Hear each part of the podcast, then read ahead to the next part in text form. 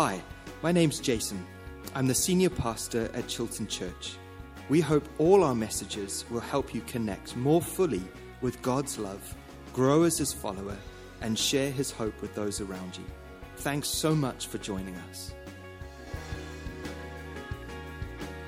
A very special welcome, perhaps, to anyone who slipped in during the course of the worship time. My name is Jason, um, and it's lovely to be able to take you into the next part of this series that we're doing, which we've called um, Parables, uh, the Keys to Life. And we're doing this out of our sort of year long series through uh, the Gospel of Mark, um, which we are, are really enjoying being able to look at the life of Jesus and look at Jesus, look at his words, and how he wants to inspire us to live in relationship with Him and to live in relationship with God.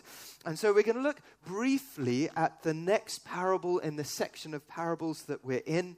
Um, and then we're going to apply what we learn from these parables into the context of Pentecost. And in a sense, allow the teaching of these parables to inspire us to respond to God and to respond to the Holy Spirit um, as I believe he would have us respond to him today, on this day when we do celebrate that Jesus sent the Holy Spirit to every person who would respond to Jesus by faith. And so that all of God's family now becomes the temple of the Holy Spirit, the place in which the Holy Spirit is able to dwell.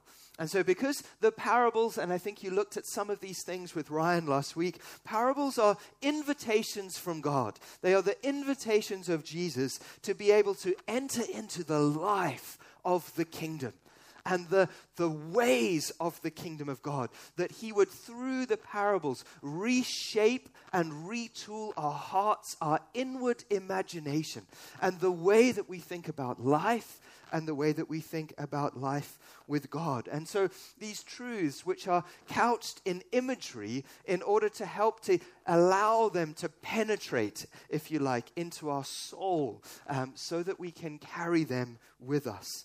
And as I say, I think you looked at some of these key things around parables that we're not to really overemphasize the details of the parables because they're trying to convey a, a holistic image for us, which contains normally one key point, one main spiritual thought. But then also, it's important to recognize that the immediate context does need to shape for us the way that we understand what that main point is. And that's particularly important for us in the parables that we're going to look at today, because Mark arranges the parables in quite a significant way that's slightly different from some of the other, uh, some of the other gospels. And so, uh, what it looks like is that Jesus uses, uh, as you might have noticed, that I often will have a bowl of water and perhaps a sponge or maybe something. And, and you can use that illustration actually to highlight different things. And so we recognize that Jesus is using imagery that's common and yet sometimes has a slightly different application. And so it's the context that enables us to be able to see that. And so, uh, the context of the passage we're going to be looking at, and if you have your Bibles with you, you might want to go there ahead of time. It's lovely for you uh, if you do have your own Bible or use one of the Bibles that we have out, but it's great if you've got it with you and you can highlight and, and make notes. So, we're in Mark chapter 4. We're going to read from verse 21 to 25. Okay? And this follows on from the parable of the sower but then, quite importantly for us, follows on from this explanation of why Jesus uses parables at all and why he uses them to both hide and reveal spiritual truth at the same time. Okay, so there is something about the parables that is hidden, and there's something about it that reveals spiritual truth, and we're going to find out why some of that is as we look at this parable uh, today. So let me pray for us that God would again just awaken our hearts and spirits to engage with this word that we're going to look at. Thank you, Father. So, Lord, I thank you for your words. We thank you that your words are spirit and life, that they actually communicate to us spirit and life. And so I pray, God, as we read this together and as we expose our minds and our bodies and our hearts and our imaginations to your words, that you would release the Spirit of truth into each one of us. That we would be reshaped, retooled, transformed by the power of your word. In Jesus' name. Amen. Amen. Okay. Um, just to say, I'm going to read from the amplified version of the Bible. There are different versions and translations of the Bible, and when I'm preparing, I like to read from a whole selection of them, um, which is helpful in my in my prep.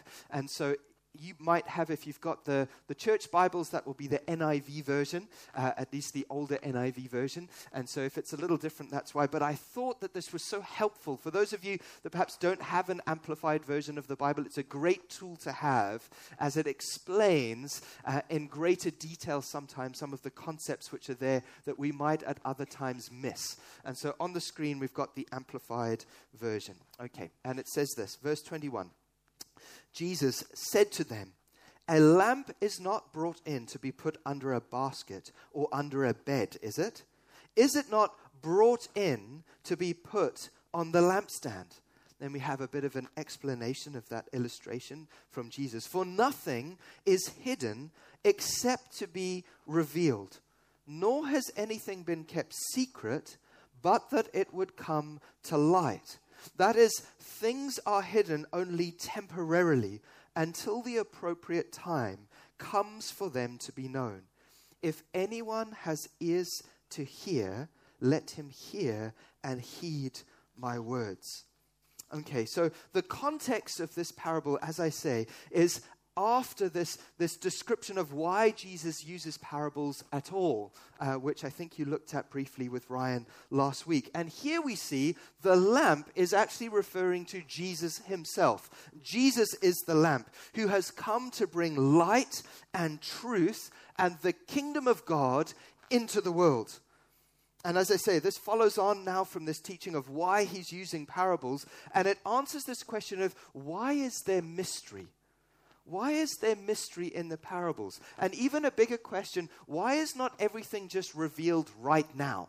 Have any of you ever wondered that? Why does Jesus just not make it all clear for us right now today? He could, you know, do that so easy. He could just come as he will come in the future, now into the present, reveal his glory to all of us. You know, arrive here at Chilton as everyone is pulling in. Suddenly the clouds open up. You know, he lifts the roof off the church. Down comes a bolt of lightning. Here is Jesus in all of his glory. The angels are singing. And it doesn't just happen here at Chilton. You know, it happens in Parliament. It's on BBC News. It's sort of right across the globe. Here is the glory of God for everyone to see, and nothing is hidden. How many of you wish that that could happen sometimes? How many of you feel frustrated that it doesn't happen at certain times, particularly as you're perhaps trying to share your faith with someone that's maybe not seeing things in the same way that we do?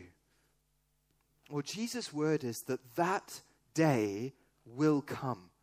And as Sarah explained, the, the balloon will come down.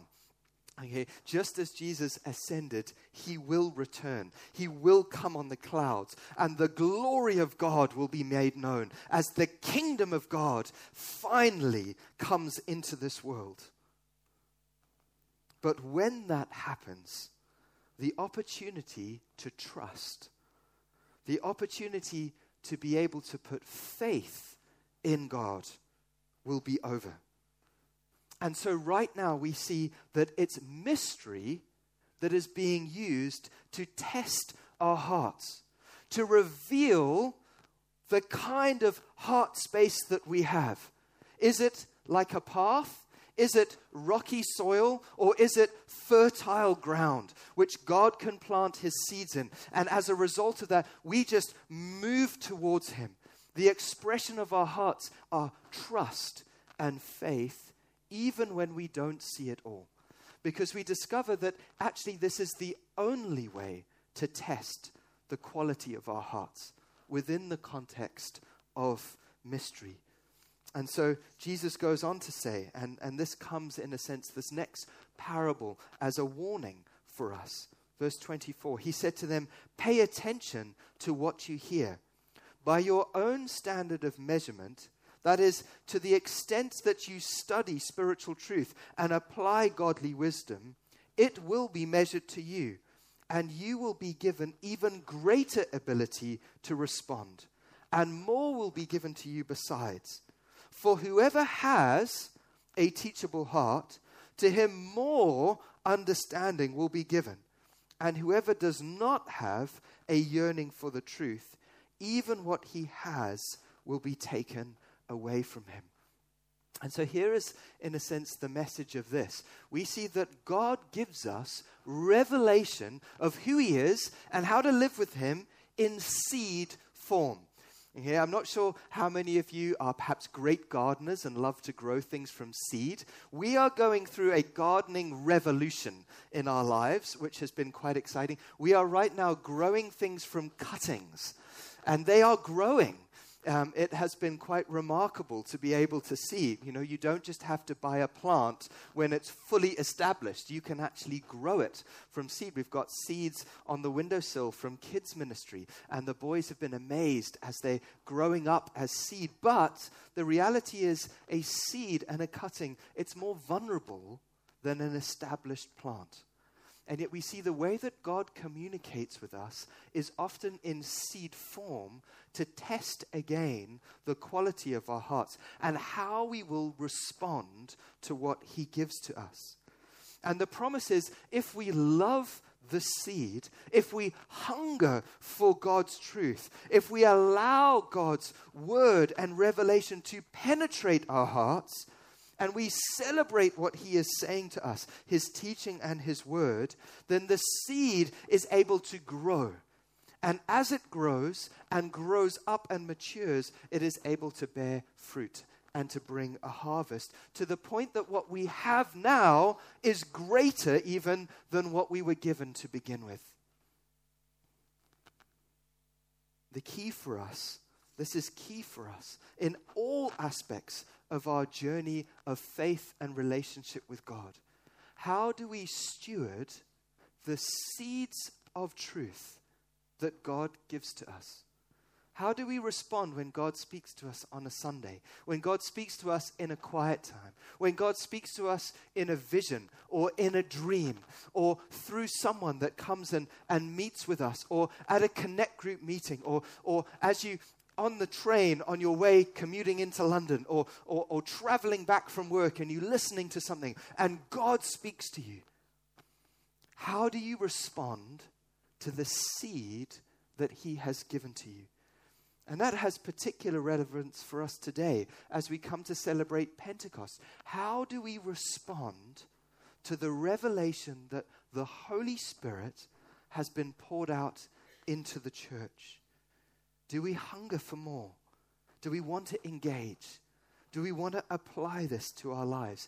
If we do, we will actually end up with more. How many of you have looked at that and thought that just doesn't sound fair?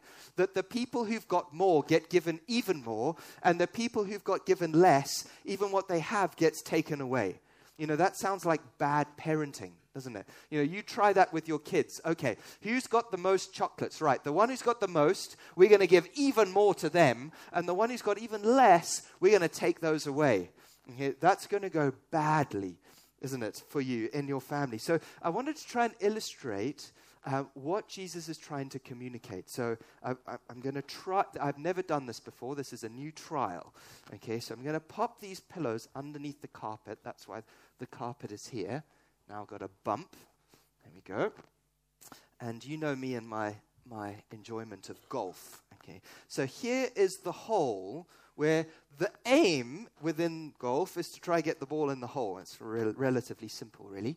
So here we go. So if the hole represents abundant life with God. Sorry that not all of you are perhaps able to see this. And this bump represents where we are right now in our relationship with God.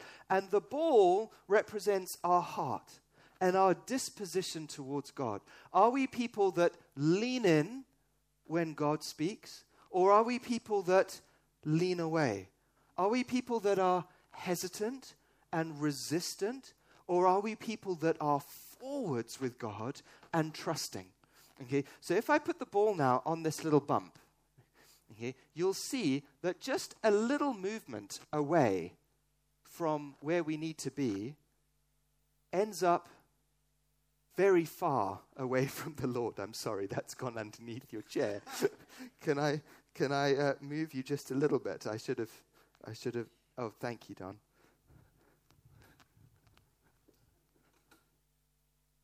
Brilliant. I didn't. There we go. And we lose the ball, okay, in that scenario. However, just a little forward movement of our hearts in response to God as we move towards Him. Now, it's very unlikely this is going to actually go in the cup, isn't it?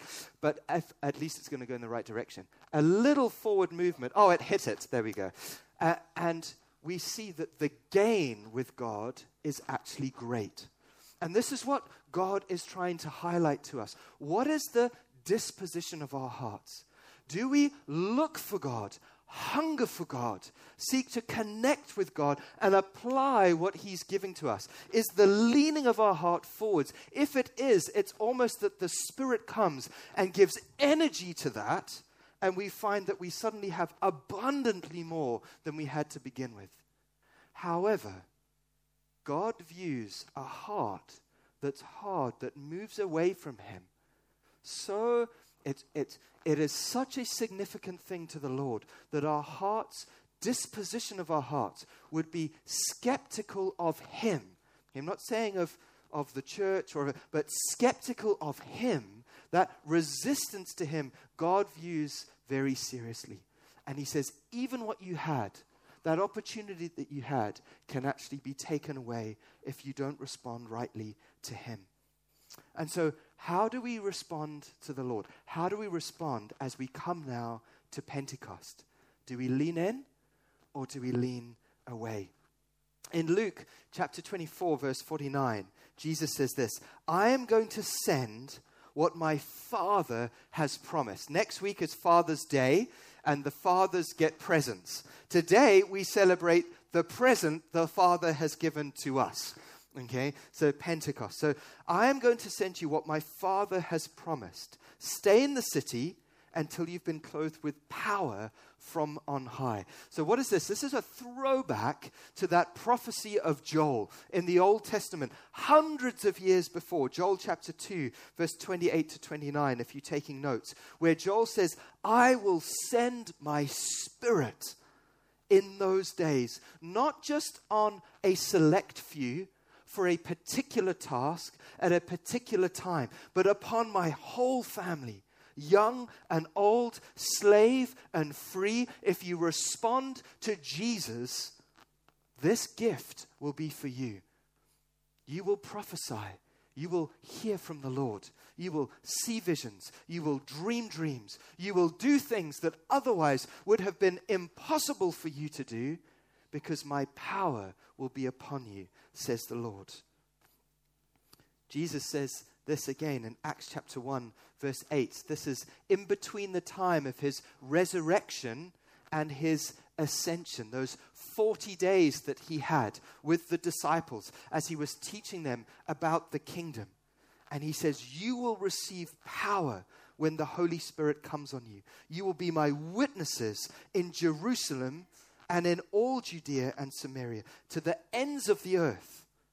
Gosh, that must have seemed like a big task. We talked about that a bit at Connect Group and how, you know, sometimes the, the ask can be so big that we just disconnect because we assume that it's impossible. What would it have been like for them to, to hear these, these couple of people that you know, we're, gonna, we're, we're being called to completely change the world? That's what the Spirit's going to enable us to do. They must have been thinking, gosh, well, we had a struggle changing Jerusalem. How are we going to go Jerusalem, Judea, Samaria, the ends of the earth? And yet, this is the power that Jesus says is coming. I'd like to show you a video. Um, it's a clip from the Alpha series on who the Holy Spirit is. And what the Holy Spirit does. And so I think the HTB team have done an amazing job with this. And I hope that this inspires your hearts and just awakens us to something of what it is to connect with God. So if we can push the music, maybe if we can switch the lights off as well, that would be lovely. Thank you.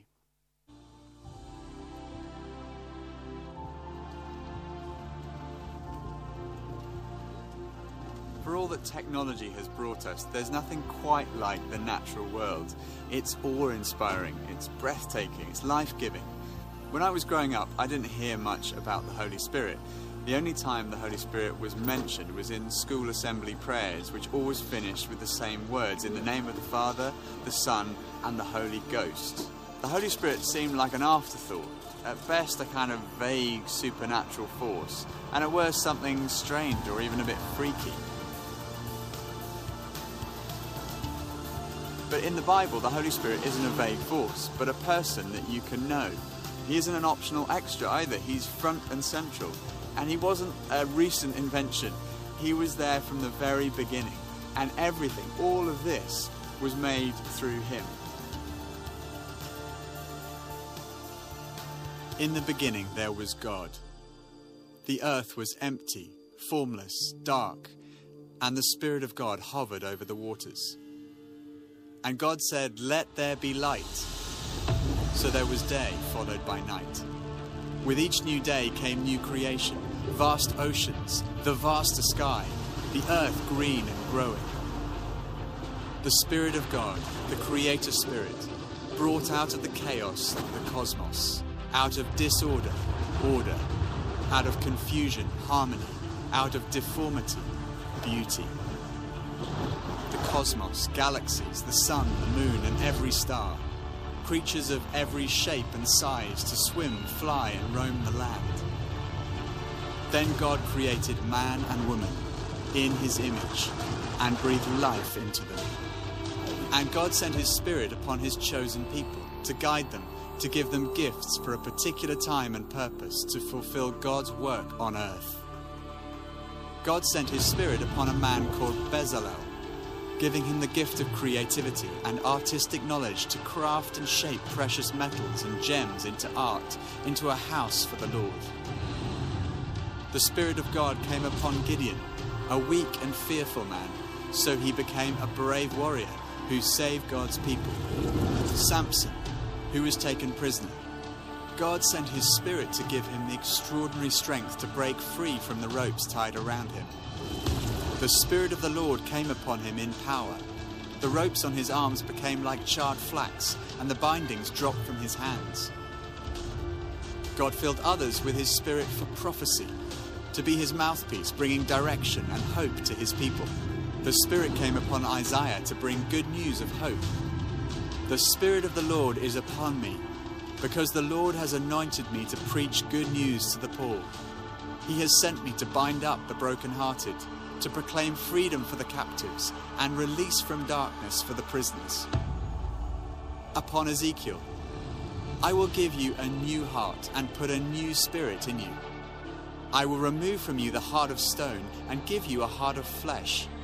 I will put my spirit in you and move you to follow my decrees and be careful to keep my laws. Through the prophet Joel, we learn who this promise is for and how it will happen. I will pour out my spirit on all people. Your sons and your daughters will prophesy. Your old men will dream dreams. Your young men will see visions. Even on my servants, both men and women, I will pour out my spirit in those days. God's promise was that He would do something new. Not just for particular people at particular times, for particular tasks, but for everyone, all people, regardless of position, age, gender, ethnicity, and race. Then, with the birth of Jesus, it was like a trumpet sounded, and everyone surrounding the birth of Jesus was filled with the Holy Spirit.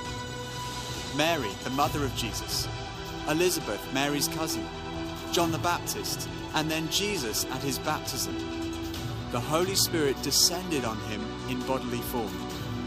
Full of the Holy Spirit, he began to teach heal the sick, bring freedom to the captives, to heal the brokenhearted, So often, what happens in the Old Testament in a physical way happens in the New Testament in a spiritual way. As Bezalel was given the skill to craft and design the temple, the Holy Spirit always brings new things to our lives new attitudes, new desires, new ways of worship, new songs.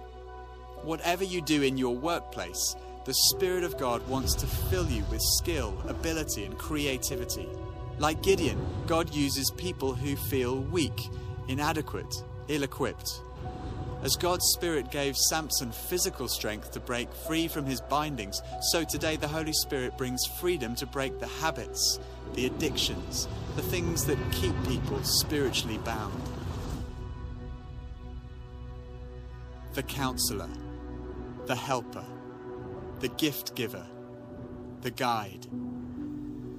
The Holy Spirit softens our hearts. He takes away our hearts of stone and gives us hearts of flesh.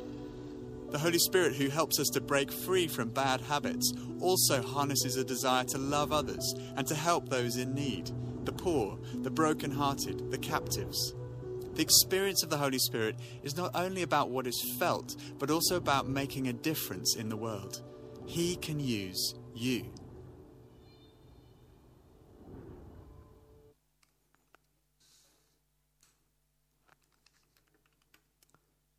And so the day of Pentecost came, and that person of the Holy Spirit was given to the church. And when they were together in one place, suddenly a sound like the blowing of a violent wind came from heaven and filled the whole house where they were sitting. And they saw what seemed to be tongues of fire that separated and came to rest on each of them. And all of them were filled with the Holy Spirit and began to speak in other tongues as the Spirit enabled. And we see this first step of the church being able to walk out into what would otherwise have been impossible for them to do. And yet now the Creator Spirit, the Spirit who was there at the very foundation of the world, now comes to live and move and work and be released through us so that the kingdom of God might be made known on the earth. The day of Pentecost is a significant time within the Jewish calendar. There are three pilgrimage festivals for the Jewish people Passover, where God's people would remember the deliverance of Israel out of slavery in Egypt. And you'll remember we did this over Easter, how there would be the lamb that was slain and the blood of the lamb put on the doorposts of the homes, so that as the judgment of God came over the nation of Egypt, the angel of death would see the blood on the home and would pass over so that the household did not experience the judgment of God. And it becomes a powerful symbol for us of Jesus who died for us and as his blood is shed, we escape the judgment of God. And then we see the next festival is the festival of weeks, which was celebrated seven weeks after Passover, seven weeks and a day, 50 days after Passover, where we get the term Pentecost. And the Festival of Weeks was uh, typically the time where the Jewish people would celebrate the giving of the law. That Moses went up the mountain of Sinai, received the law from God, and came down with the tablets of stone that would now guide God's people in how to live in right relationship with God. Only now for us, we don't remember Moses going up the mountain and coming down with the law. We remember Christ ascending to heaven and sending down the Holy Spirit for us to enable us to live in right relationship with God. That is what they would have all perceived and understood had happened on this day of Pentecost. A new era has come to the church where we live not by an external law, but by an internal power, the grace and goodness of the Holy Spirit at work within us. I, I remember the first time I encountered the power of the Holy Spirit. And I remember many subsequent times that I experienced the power of the Holy Spirit in my life. I remember experiencing the ministry of the Holy Spirit through the course of this week and this morning as I was coming to church. You see, this isn't about an event anymore. This is about life in connection with God who wants to come and fill us. That's why the Apostle Paul says to go on being filled with that same person who created the worlds out of the Word wants to create a new heart in each of us. Thanks for listening. If you'd like to find out more about the church and how to connect with us in person or online, wherever you are, please visit our website at www.chiltonchurch.org.uk.